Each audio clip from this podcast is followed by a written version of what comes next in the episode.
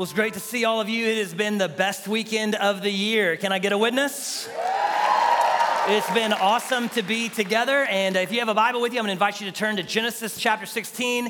Uh, while you're turning there, I just want to first of all give a shout out to the 11th grade girls who've been staying at the Hébert House. We're so glad that y'all came and hung out with us.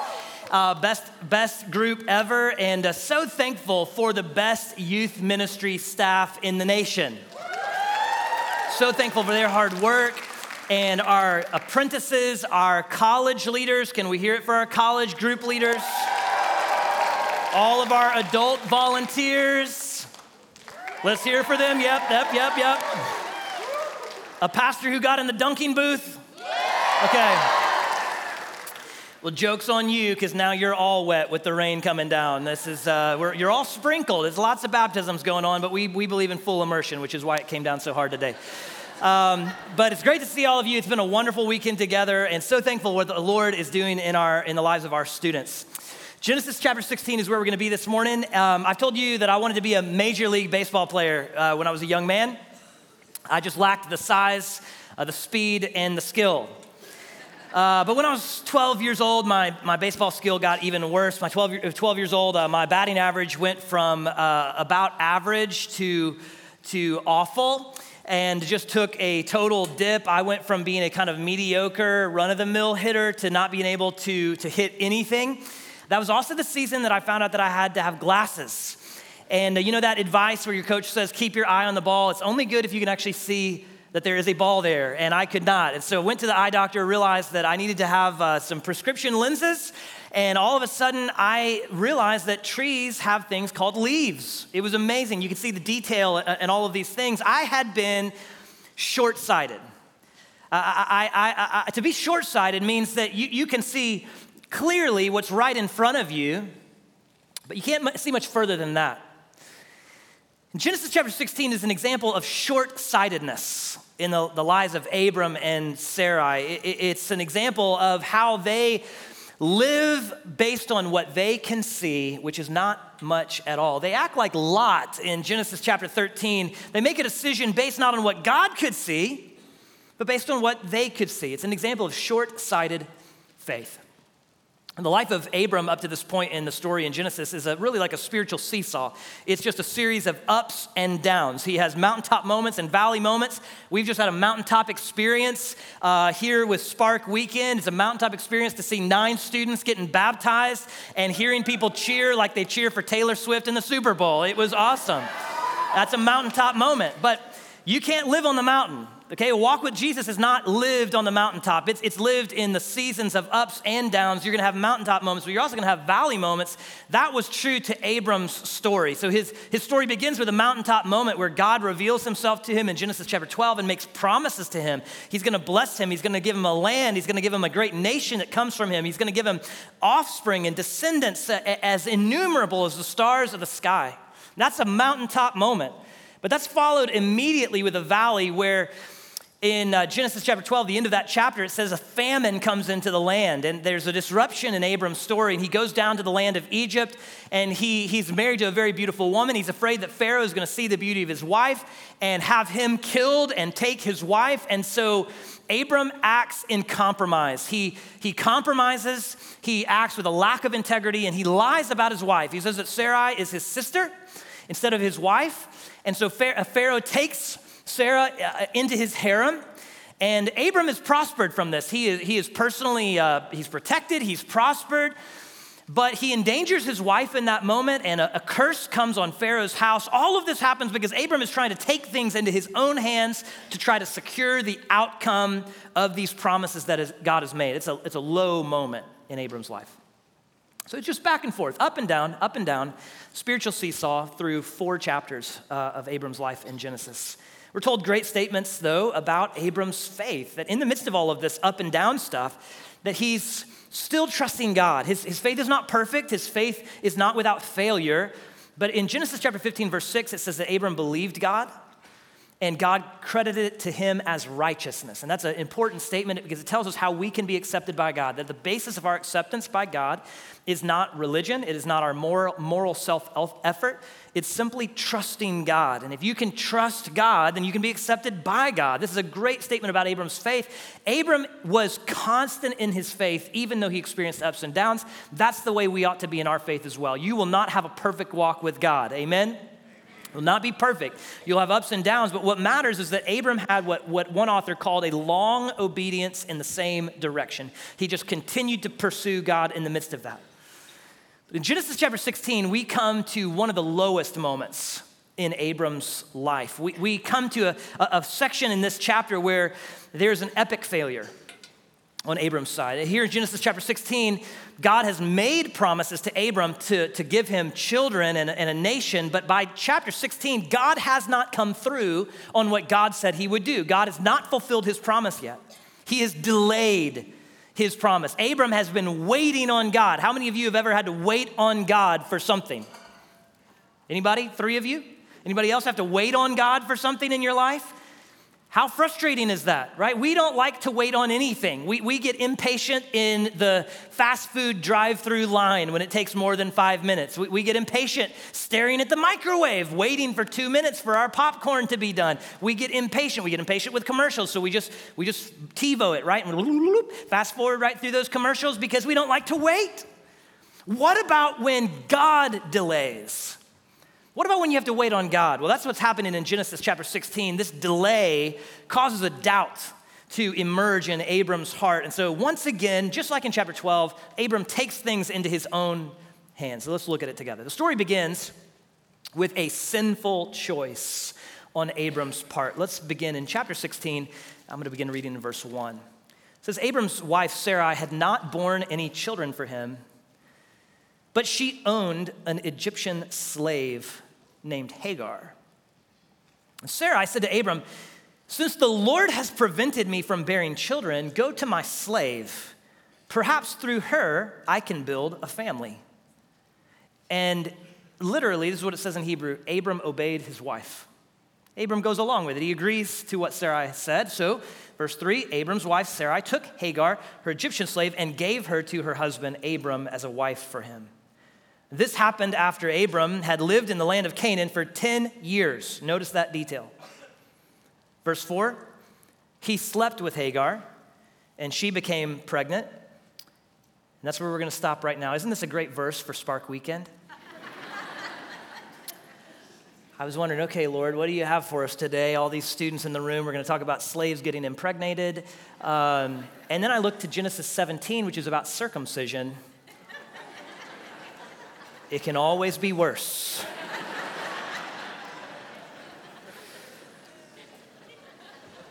Come back next week, kids. so the story, the story begins with a problem. Okay, the problem is verse one uh, that Sarah had not borne any children to, to Abraham. You say, why is that prob- a problem? Well, because God had promised Abram back in chapter 12 that he would give him a nation, that he would give him offspring. And then from chapter 12 to chapter 20, uh, chapter 16, God begins to reiterate that promise. He, he reminds him again and again, I'm going to give you children. And in fact, he, he clarifies the promise and he says, uh, just like you can't count the sand on the seashore, and if you go out on a night sky, you can't count the number of stars in the sky, you're gonna have that many kids and grandkids. You're gonna have kids who have kids who have kids, and you're, you're gonna have a whole people come from you. That's the promise that God has made to Abram. But here we are now 10 years later, and Sarai still has not gotten pregnant. We're told why in chapter 11, verse 30 it says that, that Sarai was unable to conceive. So she's infertile. She can't have kids. So this promise almost feels cruel to make a promise to an infertile couple. Oh, there are going to be a lot of kids who come from you. Think about the burden that Sarai must have been carrying for this decade.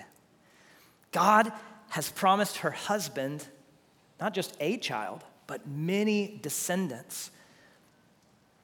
And now it's been just years. Year after year, no kids. And, and, and Sarah's not getting any younger, right? She is no spring chicken. Okay, that's the original Hebrew. write that out in the margin. No spring chicken.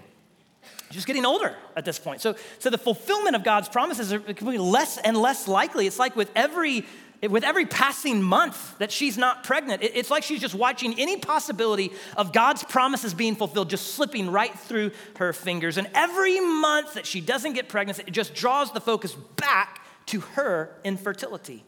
She's the reason that there's been no child. She can't get pregnant. That's, that's not only a burden, that is a very deep grief. Wasn't just hers to bear, it was also Abram's. Imagine the pressure that Abram would have felt. God has made you promises. You come out and you share with your family, hey, God, God spoke to me. God made promises to me, and we're, we're gonna have kids, we're gonna have grandkids, there's gonna be a great nation. And then nothing. The next year, nothing. 10 years later, Nothing. Imagine the pressure that he would have felt. And so he begins to try to mm, try to make something happen here. chapter 15, he, he thinks that maybe the whole plan for how he's going to have a nation is that he's going to adopt a servant who lived in his house by the name of Eliezer. But God clarifies in chapter 15, no, Abram, it's going to come from your own body. And Abram, like Sarah, is just getting older. We're told at the end of the story, he's in his mid 80s at this point, right? So very unlikely. So there's a sense of growing impatience with the Lord here. Verse 3 includes this detail that they have been in Canaan for 10 years at this point. The reason that that d- detail is in there is, to clue you in on the fact that they have been waiting on God a long time. 10 years is a long time to wait for God to do what he said he would do. When is God going to come through? Can anybody relate with this story? Have you ever had to wait on the Lord for anything? You're wondering, God, when are you going to do what you said you're going to do? Maybe you're, you're, you're waiting and there's a desire in your heart to be married one day. You've been waiting on the Lord for that. You've been waiting on that spouse and it just doesn't seem like it's happening. Maybe, maybe you went through college hoping, hoping that God would bring that special someone and you get through college and they're not there. You start in your career and you expect maybe by the time I hit my late 20s, I'll be married, I'll start to have kids, and you get to 30 and it's not happening. And you're just waiting on the Lord. When is the Lord going to come through for me? Or maybe you're married and you're waiting for a child. Maybe it's the desire of your heart to have children. Maybe, maybe God has given you a, a, desire to love children. And you maybe look at people who don't seem like they look their, love their kids very much, but they have kids. You know that you would care for a child well. You know that you would love that child, and yet there's no, no children. You're just waiting. Maybe you're waiting on the Lord for a job. Maybe you're waiting on the Lord for an answer about your future. Maybe you're waiting on the Lord for a breakthrough. Maybe, maybe you're waiting on the Lord for an answer to a prayer that you've been praying for a long time. Maybe you've been asking God to do something for a very long time. Maybe you've been praying for a family member to come to Jesus, and it seems like God is just not moving on the timetable that you want Him to move on. And you, you believe He can do this, but it just doesn't look like He's going to do it. What do you do when it doesn't seem like God is moving? And what, what, do you do when you face what seems to be an impossible situation? I mean, that's where Abram and Sarai are at. This seems like an impossible thing to happen. This is an immovable mountain. Have children, have descendants, have a nation. We can't even have a child. And by the way, verse 2 includes a key detail about Sarai's theology here. It shows that not only is there a delay in the story, there's doubt that is creeping into her heart and a mistrust in God. Verse 2 shows us this key detail. She believes that the Lord has the power over the womb. Look at what she says. Sarai said to Abram, The Lord has prevented me from bearing children. You see, Sarah understood that God can open the womb and he can close the womb. She understood that the, the miracle of birth is not just something a, a husband and a wife do, it's something that God does. She, she knows, in other words, that it's not a question of whether God could give her kids, but God, in it seems to her, has chosen not to give her kids. In other words, it's not that God couldn't give her kids, it's that God wouldn't give her kids. And see, that's a whole different kind of grief. When you know that God is able to do something but won't do something for you, He's got the power to do it, but it doesn't seem like He has the desire to do it. There's almost a sense of accusation against the Lord here. He has withheld children from me. The Lord could give us kids, but He isn't giving us kids. That's, that's frustrating, isn't it? To know that God could do something for you, it just seems like He won't.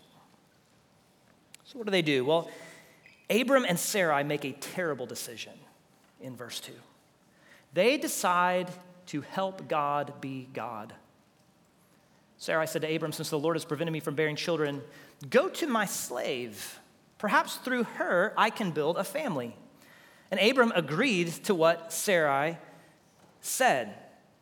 They decide that God's not moving like they want him to move, and so they decide to give God a hand. They decide to help God be God. They say, okay, well, uh, in chapter 15, God promised that it would be through Abram's body that a child would come, but he didn't say anything about Sarah.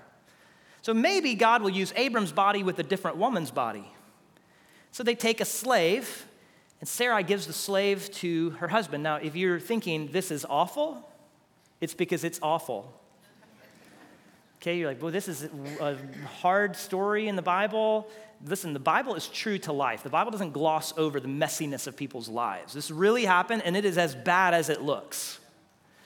Now, it's as bad as it looks, but it was customary at that time, surrogacy through a servant. This was a normal thing to do in that day and time. If you were infertile, you couldn't have kids yourself. It was normal if you had servants in your house to use a servant to try to have children.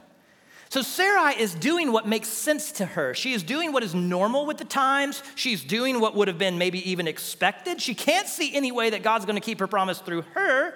So she sees her servant and gives her to Abram. This was probably some of the advice that she was getting from her friends out on the tennis court. Hey, what about Hagar? Maybe that's how God will bring this whole thing about. So she does what's rational, right? She does what makes sense. Okay, I'll try this. This is an ironic reversal, of course, of Genesis 12. Genesis 12, Abram gives his wife to an Egyptian. Now, Genesis 16, Sarai gives an Egyptian to her husband. And we're told, verse 2, something that's happening in Sarah.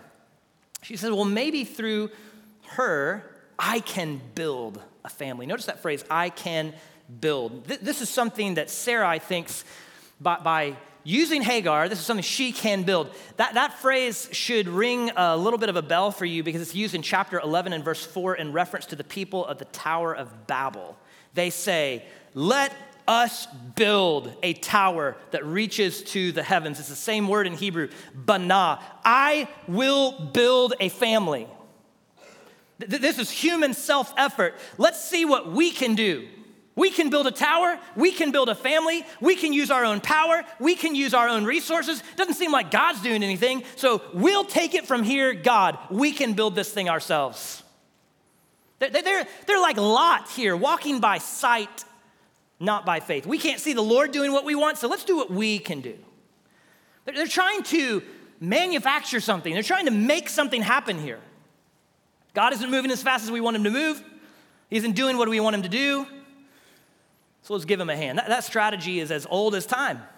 For a long time, humans have taken things into their own hands to try to get God to do what they want, whether by hook or by crook. In fact, I read an article this week uh, that as far back as 5000 BC, some cultures believed that avocados possessed magical properties as a fertility symbol.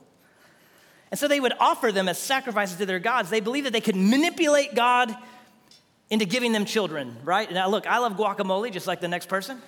That's kind of a weird thing, right? They just think, like, okay, what's the little magic potion? What's the rabbit's foot? What's the incantation? How can we force God to do what we want him to do? We want God to do what we want, no matter what, at all costs, which is just another way of restating Genesis 3 5. Adam and Eve, you remember? They said, We want to be like God.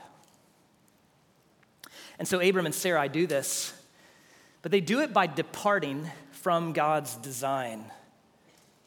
God's design for marriage and for sex is that sexual intimacy is only to be experienced in the context of a covenant union between one man and one woman for life. That's God's design for marriage. Here, Sarai has done the unthinkable she has introduced a third person into the relationship. She, she has said, listen, it doesn't matter about the ethics of this. I want this so badly. I am willing to just ignore what God has called us to do in marriage to get what I want. She's going to depart from God's design. Genesis chapter 2 tells us how marriage and sex and relationships are supposed to work. One man, one woman for life. Enjoy it within that context, within those boundaries, and only within those boundaries. Sarai ignores all of that and says, I want what I want so bad, I don't care what God wants. I'll do it my way. And listen, you, any departure from God's design in any area of your life will always, always lead to brokenness. Here they are trying to seek God's blessing apart from God. You cannot seek the blessing of God apart from God. If you want the blessing of God on your life, listen, God's blessing only comes when we do God's will, God's way, in God's timing. Amen? Here, she could care less about any of that. And so, this departure from God's design leads them to dehumanize their neighbor. They take Hagar, they don't treat her like a person, they treat her like property. Sarai takes her slave, hands her over to Abram, the, the language here is reminiscent of the Garden of Eden. You remember back in the Garden of Eden, Eve saw the fruit, she took the fruit and she gave it, taking and giving. She took the fruit and gave it to her husband, Adam, who was with her. Here's the same language, the language of taking and giving. She takes her servant, Hagar, gives her to her husband, Abram. This is supposed to jog your memory. It's supposed to say that we're, we're talking about the act of rebellion that is reminiscent of the fall of mankind in the garden. And, and look, at, look at Abram. He's just completely passive in all of this. It, it says literally, he obeyed his wife, he just goes along with it. No red flags, no objections. Abram doesn't stop and say, Hold up, maybe we ought to think about what we're doing here for a moment. It just, he agrees with his wife, he takes the slave, and he sleeps with her, and she gets pregnant. Think about Abram's character here. I mean, not beyond manipulating the circumstances to try to get what he wants, he's completely abdicating any kind of role as a spiritual leader in his family. And he's also mistreating Hagar here. Together, they treat her like property. They, they believe that the ends justifies any means whatsoever. They, they want a godly result. They want children. That's children are a blessing. It's a good thing. But they're willing to do any kind of ungodly means to get there. Folks, for Christians, the, the ends and the means matter. Amen? It matters how you get there. They don't care about that. They're not going to wait on God. They're tired of waiting. They're not going to trust God. They're tired of trusting. They're not going to pray to God. They're tired of asking. Instead, they decide to rush God's timing and ignored God's way, instead, taking things into their own hands, and disaster follows. Things get worse in verse 4. I want you to notice this sinful choice leads to some sad consequences. Let's look down at verse 4. He slept with Hagar, she became pregnant. And when Hagar saw that she was pregnant, her mistress, Sarai, became contemptible to her. In Hebrew, it's literally, she became contemptible in her sight. Notice that. So Hagar gets pregnant. It, the plan works. The, this, this devilish plot to go around God's way to get what they wanted, it worked. Hagar gets pregnant, and but then she becomes proud. I mean, she's, she has now received the blessing that had been given to Abram and Sarai. She's gotten the blessing. She's gotten this offspring. And so there's a sense in which she's displaced her mistress. And now Sarai is literally contemptible in her sight. Think, think about that. An irony there. Abram and Sarai have been walking by sight, not faith. Now Sarai is seen as nothing in Hagar's sight. And that introduces a conflict in their marriage. Look down in verse 5. This shows us there are consequences, right? Here's some of the sad consequences. There's consequences for Abram and Sarai that are going to follow them the rest of their life. Look at verse 5. Then Sarai said to Abram, You are responsible for my suffering. I put my slave in your arms, and when she saw, uh, when she saw that she was pregnant, I became contemptible in her sight. May the Lord judge between me and you. What's happening right here? Finger pointing. It's your fault. Does this sound like the Garden of Eden? Blame shifting. It's this woman you gave me. she gave me. Well, no, it's the serpent that, that, that tempted us. Here, Sarai says it's Abram's fault. And you know what? Although Sarai bears responsibility, she's exactly right. It is Abram's fault. At no point in this story does Abram say, Oh, we shouldn't be doing this. Nobody forced him to sleep with Hagar. He, he is at fault. Abdicating any kind of leadership, participating willingly in this sinful plot. And now Sarai says, I'm suffering because of you. She's right. But this introduces a conflict in their relationship. Not only are there consequences for Abram and Sarai, there are consequences for Hagar. Look at verse 6. Abram replied to Sarai, Here, your slave is in your power. Do whatever you want with her. Literally, do what is good to her in your sight. And so Sarai mistreated her so much that she ran away from her. This tells us something about Abram's view of women.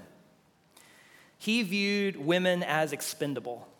This is now the second time in Abram's story that he has allowed a woman to be thrown into a situation that endangered her. The first time was in Genesis chapter 12 when he allows his wife to go into Pharaoh's harem where who knows what could happen to her. Now, the second time, Hagar puts her into the hands of his cruel wife to do whatever seems right in her eyes to do. Hagar, the mother of his child now, who Sarah had given to him to be a wife. Now he could care less for her and allows her to be abused and mistreated. If you've ever been abused, dehumanized, or mistreated by someone in authority, that is wrong. It's a good place for an amen. That is wrong. And if that's ever happened to you, you can identify with Hagar. Abram tells Sarai literally, do to her what is good in your sight. They, they continue to walk by sight, seeing what they could see. Sarai mistreats her. That's an interesting word choice. It's the same word used in chapter 15 and verse 13, where God tells Abram that his descendants are going to be in Egypt for 400 years, where they're going to be mistreated, oppressed, afflicted. Now, the same word is used to describe how Sarai is treating Hagar. There's an irony there as well. What's going to be inflicted upon Abram's children by the Egyptians is now inflicted upon an Egyptian by Abram's wife. So Hagar runs away. She's a single mom. Verse 7 tells us she, she heads to the wilderness of Shur. Now, I know you know where the wilderness of Shur is, right? I had to look it up. It's down towards Egypt. So, what's happening is she's running from Canaan back home. She's running home to Egypt. she's going to give a birth to a son. She give birth to a son. They're going to name him Ishmael. And we see that there are consequences for Ishmael. So there's consequences for Abram and Sarai. There are consequences of this sinful choice for Hagar. There are consequences for her son Ishmael. Look, look down in verses 11 and 12. The angel of the Lord said to her, You have conceived and will have a son. You will name him Ishmael, for the Lord has heard your cry of affliction. Now, verse 12 describes the character of her son Ishmael. This man will be like a wild donkey that's a, that's a biblical way of saying he's going to be out of control. This is like the first wild teenage son. His hand will be against everyone. He's going to be a fighter. And everyone's hand will be against him. He'll, he'll, be, in, he'll be despised. And in a very sad statement, he will settle, settle near all of his relatives, not with his relatives. He'll live near his relatives. Uh, you know the rest of it, Ishmael's story we'll look at in the next few weeks, but Ishmael's going to be sent away. Later in the story, he's going to become a wanderer for the rest of his life, he'll be in conflict with others. That creates consequences, uh, listen, not just for Abram and Sarai, not just for Hagar, not just for Ishmael. It's going to create consequences for the people of Israel because the descendants of Ishmael are going to come into conflict with the descendants of Isaac, and now they're going to be enemies. Which means, listen, there are consequences of Abram and Sarai's choice, not just for Abram and Sarai, not just for Hagar, not just for Ishmael, not just for Israel. There are consequences of Genesis chapter 16 for you and for me today. You can trace the modern Arab Israeli conflict, including what is happening in Gaza right now, to this story. The descendants of Ishmael, Ishmael is going to give birth to 12 sons. Sounds Kind of familiar, right? There's another who has 12 sons, but the 12 sons of Ishmael are going to become 12 Arab princes. Their descendants will become primarily Islamic. And they will be in conflict with the Jewish people throughout history. They still are in conflict. If you turn on the news today and you watch what's happening in Gaza, it's because of the sinful choice in Genesis chapter 16. Sin has consequences. I'm thankful that through Jesus, what he's done for us in his death and resurrection, there is forgiveness for sin. Forgiveness for sin is available, but consequences are inevitable. Amen? When you choose to depart from God's design, run over anyone in the process of trying to get what you want, consequences are going to come. Where's God in all of this? Seems like God is absent. This is messy. This is like a soap opera. And by the way, it gets worse. Keep, wait, it's going to go downhill from here. It's, it's a lot of drama. We're just see ripple effects. But in the midst of all of that sinful choosing and all of those sad consequences, all hope is not lost. No, as Mrs. Doubtfire would put it, help is on the way, dear. But God, we, we are going to see God's sovereign care in the midst of the story, in the midst of Abram's mess, in, in the midst of this just total disaster that has happened in his family. God is still at work. So let's see what happens. Look at verses 7 and 8. Verse 7 says, The angel of the Lord, so Hagar right, runs away. She's running away from Sarai. She goes down to this wilderness. It says, The angel of the Lord found her by a spring in the wilderness, the spring on the way to Shur. Let's just stop right there and just say, This is worth pausing and sitting on that no matter how far you run from God, God can find you. It, it, how many of you have ever been to the land of Shur? Anybody ever been to the wilderness of Shur? Not metaphorically, literally. Have you ever you've been there, Emily? No? Okay. Anybody else ever been to the wilderness of Shur? Anybody know where the wilderness of Shur is? Okay, I had to look it up. None of us have been there. None of us know where that is. That's where she goes. She goes to this abandoned wilderness, and God found her even there. No matter how far you run, no matter where you go, she's going to the backwoods the Lord found her there. Not only did he find her, he begins to speak to her. And he begins to say three things to her. The first thing he says is in verse 9. Uh, verse 8, he says, Hagar, slave of Sarai, where have you come from? Where are you going? She says, I'm running away from my mistress Sarai. But look around at verse 9. The angel of the Lord said to her, Go back to your mistress and submit to her authority.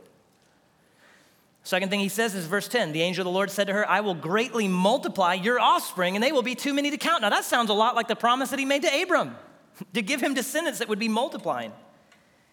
Then the third thing he says in verse 11, he says, You've conceived and will have a son. You'll name him Ishmael, for the Lord has heard your cry of affliction. So, what's going on here? Well, the Lord promises to bless Hagar by giving her a son and multiplying her descendants. That, that, that's very similar to that promise back in Genesis chapter 12 that God makes to Abram. And what's amazing here to me is that he, he's blessing here an outsider an Egyptian, an Egyptian slave, a female Egyptian slave at that.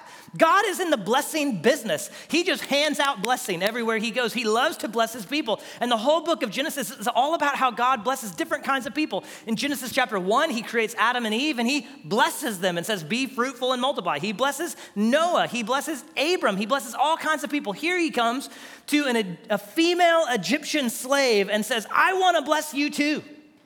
He's fulfilling what he said he would do in Genesis chapter 12, that he would bring blessing to the nations. Here's someone who's part of the nations, an Egyptian, and God says, My blessing is for you as well. And he promises to give her a son and multiply him to bless her in every way. But the shape of God's blessing is surprising. It's actually shocking here. He asks Hagar to go back and submit to Sarah. I don't know if when you're reading that, if that's caught you like it caught me. But it's difficult to understand. Why does he tell her to go back? I mean, why not liberate Hagar? Why does he send her back to Sarai?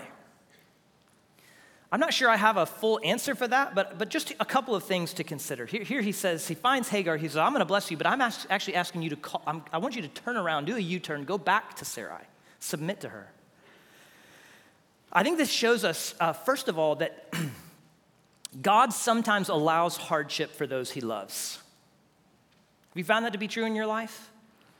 That when you make a decision to follow Jesus, right? When you go into baptismal waters and say, I'm giving my life to Jesus, I, I am putting on the team jersey for Jesus. That, that's not to make your life easier. More likely, it's to make your life more difficult. Your, your life is not to become daisies when you follow Jesus, right? It's not what prosperity gospel preachers tell you that the, the gospel is about your prosperity and you're not to get sick and you're to be wealthy and healthy and happy and wise all of these things. That's not what the gospel is about. Sometimes when you follow Jesus, your life is going to get more difficult. One of the reasons for that is because now you have an enemy. Before you knew Jesus, Satan didn't care about you. He was happy to leave you alone and let you just be happy and undisturbed. But once you plant a flag and say, I'm going to be following Jesus, now you have an enemy and he's painted a target on your back. And so life is going to get really difficult. And just because God loves you doesn't mean that He's not going to allow you to walk through difficult things. God, even though He loves you, doesn't mean He won't allow you to endure pain. And so sometimes God even calls us to a season of hard obedience. But also, God desires blessing for those He loves. That blessing may come in surprising ways. But I think the reason that he's calling Hagar to go back to Sarah is, is because of this. He had promised to bless Abram and Abram's family. He promised to bless those who blessed Abram, to curse those who cursed Abram. So God knew that the sphere of blessing for Hagar would be with Abram's family. And so, what he's actually doing when he calls her to go back into something difficult, he's sending her back to the nation that he had promised to bless because God wanted to bless her too. Even though that path of blessing would look like hard obedience. God was looking at Hagar and saying, Hagar, I've got a plan for you. I'm gonna bless you. I'm gonna give you a son. I'm gonna give you a nation that comes from you. But I am asking you to trust me with your life. I'm asking you to be willing to do something hard. I'm asking you to be willing to go back to that place of hardship and just trust me that I know what I'm doing with your life. You know what Hagar does? Amazingly, she obeys. She trusts God. She goes back. She does what Abram and Sarai failed to do. They weren't trusting God, they're taking things into their own hands. Hagar could have done the same thing. She could have said, I know better than God. I'll do it my way. I'll take things into my own hands. But she doesn't. She entrusts her life and her future to God, even though it would look like difficulty. Now, here's the question I want to ask you What could, what could give Hagar the resources to do that? What, what could equip her to walk into a season of hard obedience, doing a U turn and going back to that place of hardship, what could give her the power to do that? Well, the Lord gives two key revelations about himself at the end of this story. It's actually the key to the whole story. He, he shows himself to her. He shows something about who he is to her that's going to equip her with the resources to go into that season of hard obedience. Number, number one, he's going to say, I am the God who hears you. Did you notice that in verse 11? The angel of the Lord said to her, You have conceived and will have a son, and you will name him Ishmael. That means God hears. For the Lord has heard your cry of affliction. What could give Hagar the resources to go back into a season of hard obedience? Here's what it was God was saying to Hagar I hear you.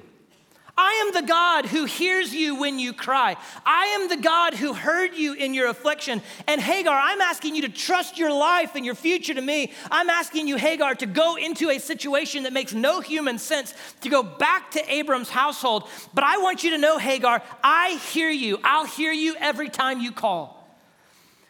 Hagar, when you, when you are not sure that you can do it, when, when it gets difficult, you just call my name, Hagar, and I'll hear you. He is the God who hears. I hope you understand that no matter what you happen to be happen to be working through, what kind of mountain of impossibility you might be facing, God is the God who hears us when we cry.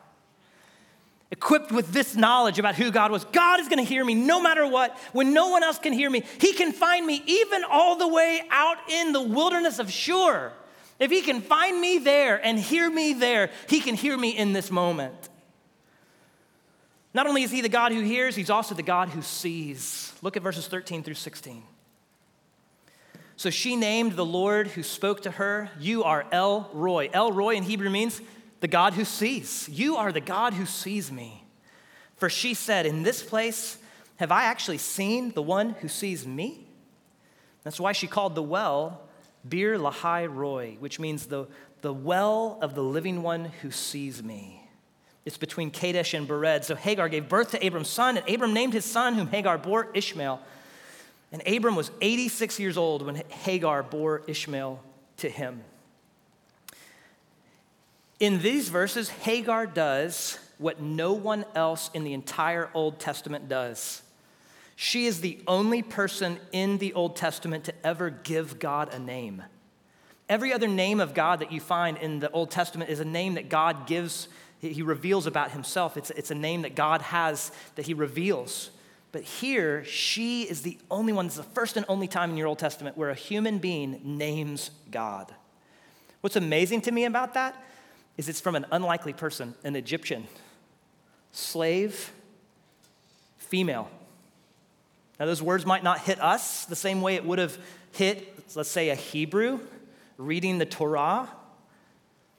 That the only time a human would ever name God came from an Egyptian female slave, which tells us no matter who you are, no matter what station of life you're in, no matter whether you're male or female, Jewish or Gentile, slave or free, rich or poor, you can know God. Hagar, this Egyptian female slave, names God. And notice what she names him. She names him El Roi, the God who sees me. That's beautiful. It's beautiful because there's been a motif of sight in this chapter. Have you noticed it? All the references to people's sight, there's something that Abram and Sarai cannot see. They, they cannot see a child. So, so they take things into their own hands. Hagar gets pregnant, and Hagar saw that she was pregnant. So then Sarai becomes contemptible to her in her sight. In response to this, Abram tells Sarai to do to Hagar what is good in her sight. There's a whole lot of human seeing going on. But what about what God sees? In the midst of all of this human short sightedness and fuzzy human seeing, there was one who knew Hagar, who heard Hagar, who cared for Hagar, who provided for Hagar, who had a plan for Hagar, who would bless Hagar, and who saw Hagar. In this story, God is the only one who sees Hagar. No one else in the story sees her. They just treat her like a piece of property. They don't see her as one who's beloved. They don't see her as a daughter of God. They don't see her as someone who's precious. They just see property. But God sees her. He could see her when no one else could. I don't know about you today. I don't know if you've come into this place and you just feel unseen. You feel like no one sees me. Let me tell you a beautiful truth God sees you. God sees you. He's the God who sees. And that means that there is nowhere you can go. There's no desert, there's no wilderness, there's nowhere where God can't see you.